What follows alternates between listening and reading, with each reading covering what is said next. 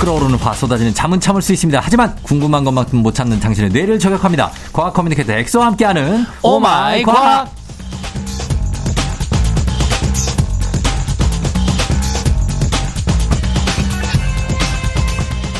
어떤 상황에서도 절대 풀 죽지 않는 갓 담근 김치처럼 빳빳하고 생생하지만 과학에 대한 지식만큼은 아주 폭삭 잘 익은 묵은지 같은 분이죠. 과학 커뮤니케이터 엑소 어서 오세요. 네, 아삭아삭한 과학 커뮤니케이터 엑소입니다. 반갑습니다. 네, 본인을 이제 아삭아삭한 엑소다. 네. 김치에 비유하고 네. 어, 오늘 주제가 김치군요. 아, 오늘 또 민족 대행사 김장철이 또 이제 다가오고 있지 않습니까? 또 FM 대행진에서 네. 과학적으로 김치에 대해서 아 김치에 대해서 한번 언급하면 좋지 않을까. 어. 저희가 한 2년 전에 네. 짤막하게 몇 가지 김치 이야기를 제가 말씀드린 적이 있긴 어, 한데 예, 예. 그때 혹시 형님 아 기억나세요? 그때 그러니까 김치자가 붙은 건 어떤 것도 다 있다.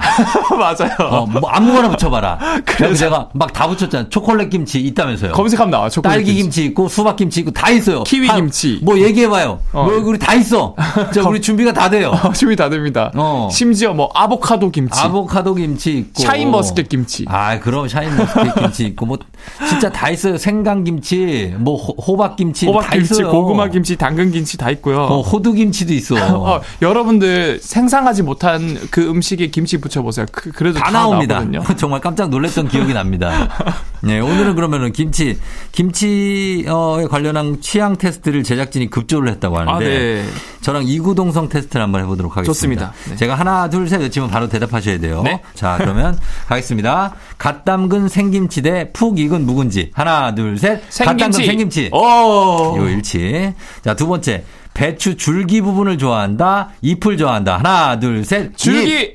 아, 여기서 좀. 아, 형은 줄기- 그 입 끝부분 좋아하세요? 아, 입좀 저 후두루두한 거. 고드르드한 거. 아, 거기가 좀 맛있어요. 빳빳하고 아삭한 거. 아, 빳빳한 거 나요. 네. 자, 그러면 오이김치 대 파김치. 하나, 둘, 셋. 오이김치. 아, 안 맞네, 안 맞아. 안 맞아. 어쩐지. 아, 어. 끝까지 그러니까. 가보자 그래도 아직 남아있으니까. 자, 김장김치엔 수육이다, 아니다, 고구마다. 수육고구마. 하나, 둘, 셋. 수육! 와, 여기도 아, 이거 맞네요. 맞고. 예, 그 다음에. 자, 마지막. 열무국수 대 시래기밥. 하나, 둘, 셋. 시래기밥. 아. 맞는 게 더 맞네. 그러면 딱 좋죠. 어. 원래 너무 비슷한 결이 너무 비슷한 비슷하면 안 돼. 사람끼리 금방 헤어져요. 그럼요. 그럼 너무 다르면은 음. 또 또 금방 헤어져요. 그치. 오이김치, 파김치 둘 다 먹으면 되지. 맞아요. 어, 그리고 그럼- 이렇게 아, 적당히 이거 좋잖아. 줄기를 엑소가 먹으면 난 남은 거 입 먹고. 좋네. 닭다리를 시키면 다리는 제가 먹고 그렇지. 나는 닭가슴살 퍽퍽살 먹고. 먹고. 어. 아, 형 퍽퍽살 좋아하세요? 아, 아니요. 아, 예, 예. 죄송합니다 형님. 어, 예, 아, 아니, 닭다리 아니, 아니. 양보할게요. 아, 퍽퍽살을, 어, 좋아하는, 퍽퍽살 좋아하시는 우리 누구 있습니까? 제작진 퍽퍽살. 어, 정다솜 아무도 작가 좋아해요? 어. 퍽퍽살? 어, 정다솜 작가 좋아한대. 그럼 같이 치킨 먹으면 되겠다. 네 알겠습니다. 예. 저는, 저는 다리 쪽입니다. 아, 너무 형 음. 다리 날개. 퍽퍽살 좋아하는 것처럼 말씀하시고 음. 너무 아무렇지 않게 아니요 이렇게. 어, 안 좋아해요. 옛날에 어릴 땐 좋아했는데 요즘은 좀. 아, 자 이렇게 아, 이런 아, 걸로 들었습니다. 네. 김치 갖고도 여- 여- 저희가 얘기를 한 1시간 넘게 할 수 있거든요. 그렇죠. 근데 그만큼 한국인의 소울푸드가 김치인데 맞습니다. 오늘은 김치에 대한 궁금증 한번 풀어보겠습니다. 네. 여러분 궁금한 거 들으시면 김치 안 드셔본 분은 없겠죠. 네. 단문 50원 장문 100원 문자 샵8910 무료인 콩 FM대진 홈페이지 게시판에 남겨주시면 됩니다. 자 첫 번째 김치에 대한 궁금증 어떤 거죠? 어 일단 첫 번째는 어, 김치하면 또 이제 유산균 아닙니까? 그렇죠. 어 김치는 유산균의 보고라고 표현할 수 있을 만큼 예. 김치가 몸에 좋은 이유도 유산균 때문인데 음. 이 유산균 자체가 사실 뭐 장 장에 좋다. 음. 여기서 이제 더 나가서 요즘 뭐 네이처, 셀 사이언스 이런 논문을 보면은 음. 이 유산균 자체가 우리 우울증에도 관여를 많이 한다 그럽니다. 음. 그래서 우리 기분을 좋게 해주는 세로토닌 호르몬이 장에서 95%가 만들어지고 음, 뇌에서는 맞아요. 5%밖에 안 맞아요, 만들어요. 맞아요. 예. 근데 그거를 도와준 애들이 장내 세균들이거든요. 음. 뿐만 아니라 요즘에는 면역 세포들이랑도 이 장에서 유산균을 서로 만나서 음. 엄청 도움을 준다 그래요. 음. 그러니까 어떻게 보면 이 우리 장에 산 장내 세균이 우리 몸을 결정한다라고 뭐 봐도 무방할 정도로 네. 좋은 녀석들이니까 어. 좋은 유산균을 먹어야 되는데 그런데요. 네. 그 유산균 우리가 그냥 이렇게 사서 먹는 거 있잖아요. 네. 가루도 있고 알약도 있고 뭐 그쵸. 이렇게 그거하고 비교해서 김치를 얼만큼 먹어야 네. 그 유산균 가루 하나 한 통 네. 정도가 될까요? 이게 그 김치를 무시할 수 없는 게 네.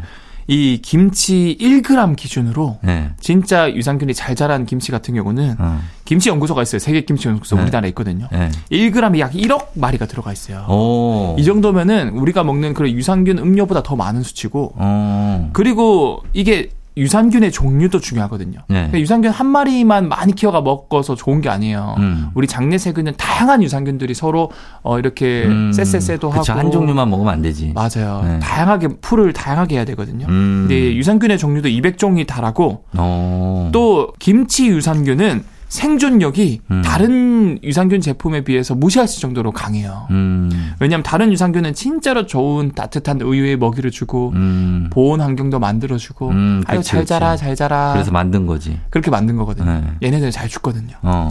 근데 김치는 추운 겨울에 어. 소금 엄청 뿌리고 뿌리고 김장재료 엄청 뿌리고 염장해 놓죠. 염장하고 그런 엄청 하시한 가혹한 환경에서 오히려 더 잘 자라거든요. 어. 그래서 이런 자라는 유산균은 생명력이 무척 강하다고 볼 수 있는 거죠. 음, 아, 생명력이. 그렇죠. 네. 어, 생명력이. 아, 고양이 나오네요. 생, 생명력이 생명. 네, 생명력이 어, 강하다. 그래요. 앞서서 우리가 묵은지 얘기를 했지만 3년, 5년, 뭐 10년 된 묵은지가 따로 있잖아요. 그렇죠. 그래서 맛집들 비결인데 김치는 왜 이렇게 따로 방부제를 넣는 것도 아닌데 김치가 김치는 쉬- 보통 우리가 음식을 쉬면 버리잖아요. 그렇죠. 근데 김치는 쉰 김치라고 그러잖아요. 어, 잘 익었다 이러면서 어, 쉬었다 아유, 이거 많이 쉬었네. 어, 김치찌개 끓여 먹으면 되겠다. 이걸 언제까지 먹을 수 있는 겁니까? 김치를 오래된 거. 김치는 네. 사실상 거의 어, 무한까지는 아니지만 말씀해주신 그 잠시 3년, 5년, 어. 뭐 길면 10, 10년까지 묵은지로도 먹을 수 있거든요. 아. 그게 왜 그러냐면 결과적으로 이게 오래 먹을 수 있다라는 거는 네. 음. 거기에 다른 부패균들이 안 자라기만 하면은 계속 먹을 수 있는 상태예요. 그렇죠. 근데 김치 안에는 실제로 항균 작용을 하는 물질이 아주 많다고 그러는데 음. 이게 사실 김치 유산균들이 만들어낸 페닐젖산이라는 물질이거든요. 음. 이 페닐젖산은 이 김치 유산균들은 잘 자랄 수 있지만 살모넬라 같은 식중독균을 비롯해서 음. 곰팡이균 이런 안 좋은 균들의 증식을 억제한다 그래요. 아, 그래요? 그래서 잘 자랄 수 있는 거고 오래 먹을 수 있는 거고 어. 어 또한 이런 유산균이 김치에 넣은 이제 배추나 고추 김장 재료들을 먹으면서 음. 이런 대사 과정을 통해서 페닐젖산을 많이 분비를 하거든요. 음. 그래서 어떻게 보면은 우리 화학적인 보존제를 사용하지 않고도 부패하지 않고 오래 먹을 수 있으니까 음. 어떻게 보면은 참 김치는 좋은 음식이다라고 음. 볼 수 있는 거죠. 근데 김치 제 예전에 혼자 뭐 요즘도 그렇지만 김치 오래 두면 네. 김치 냉장고에 하얗게 곰팡이 입히던데 아 하얀게 막 올라오기도 하죠. 그거 도저히 못 먹겠던데 그거는 그러니까 이것들이 여러분 잘못 알려진 상식인데 그거 먹어요?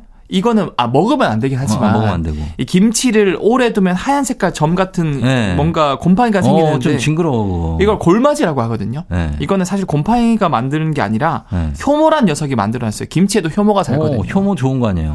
그래서 근데 이 효모가 만들어낸 골마지가 뭐 몸에 그렇게 좋은 건 아니지만 그렇다고 몸에 어. 나쁜 것도 아니거든요. 아 그래요? 그래서 이 부분은 그냥 하얀 부분은 떼어내거나 어. 그 부분은 씻고 그냥 김치를 드시면 되지. 어. 그 부분이 보였대에서 그게 막 온 곳에 다 퍼졌다 이런 건 아니거든요. 온데 다 퍼져 있던데 그러니까 다 퍼져 있어요.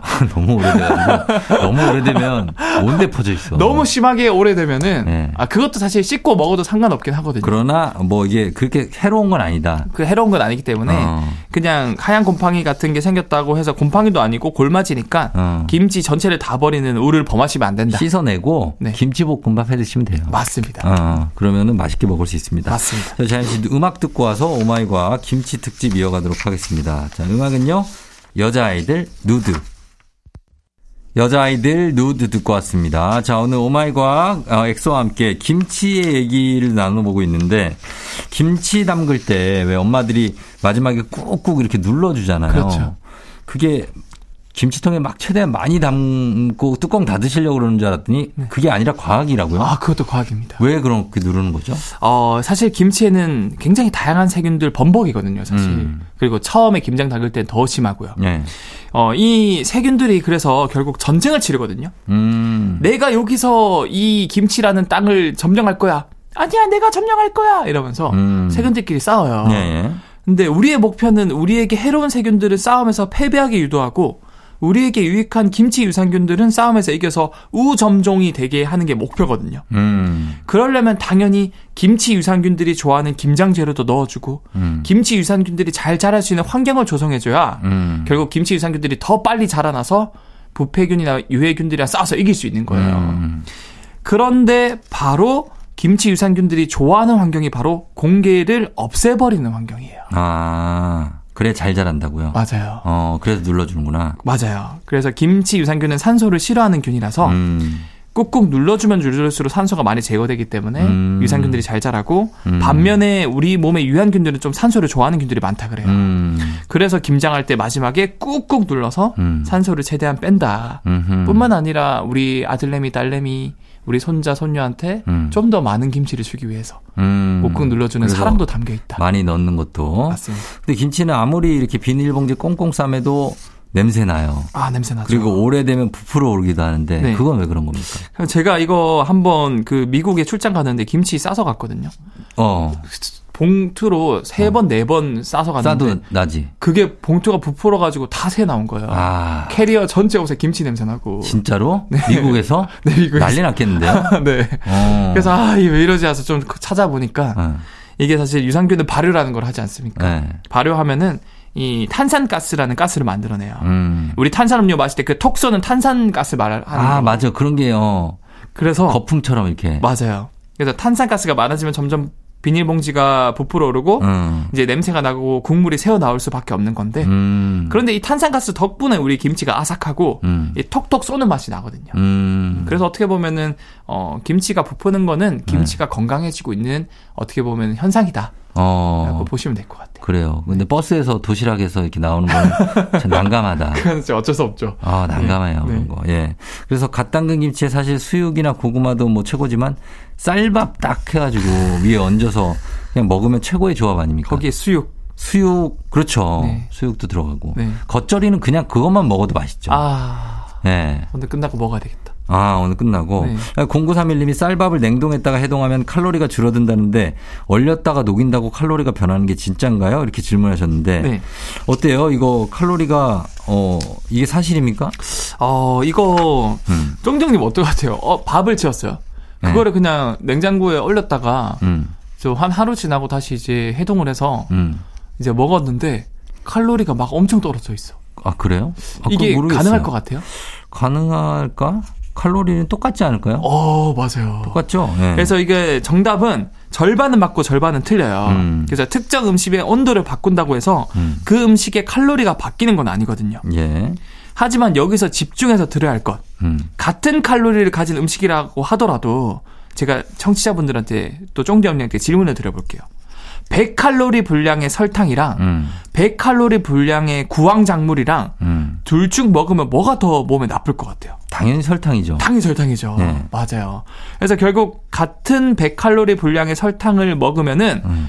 구황작물에 비해서 훨씬 몸에 나쁜데 음. 왜냐하면 이제 설탕 같은 거 말 그대로 포도당이나 과당이 결합된 구조인데 음. 이거를 우리가 몸에서 먹으면은 음. 워낙 구조가 단순해서 쉽게 얘를 분해를 시켜서 음. 바로바로 우리 몸에 흡수를 시킬 예, 수 있고 요 예, 예.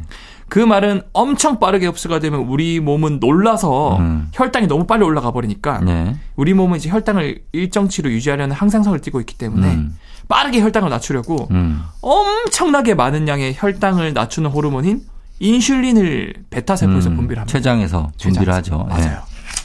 그러면은 또 이게 필요 이상으로 또 많이 호르몬이 분비되다 보니까 음, 이게 급격하게 또 혈당이 확 떨어져요. 맞아요. 그게 저혈당, 기 맞아 저혈당이 되문제 쇼크 와요, 이러면. 맞아요. 아. 네.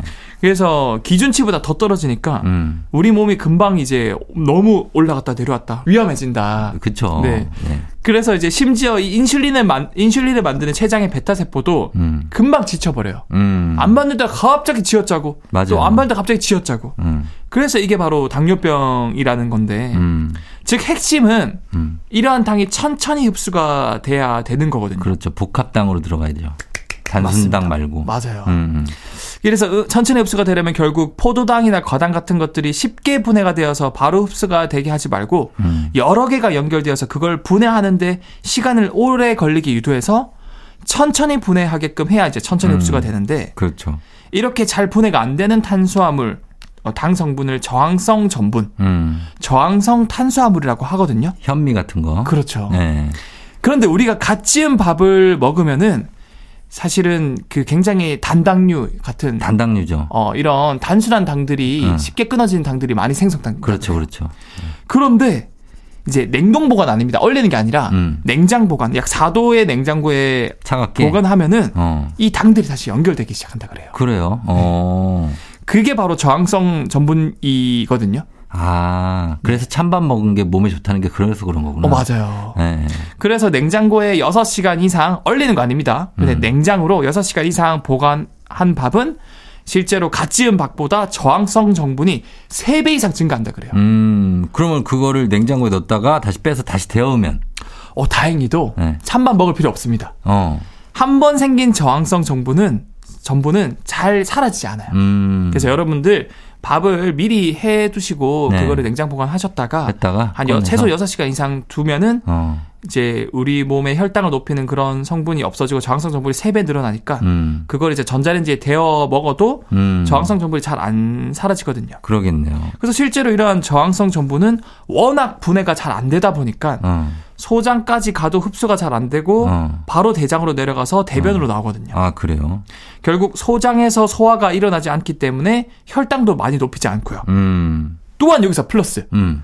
이러한 저항성 전분은 우리 대장에 사는 장내 세균들이 좋아하는 음식이에요. 그렇죠. 예, 예를 들어 귀리라던가 음. 이런 것들 있잖아요. 예. 예. 그래서 음식으로 작용해서 장 건강에 또 도, 움까지도 줘요. 음.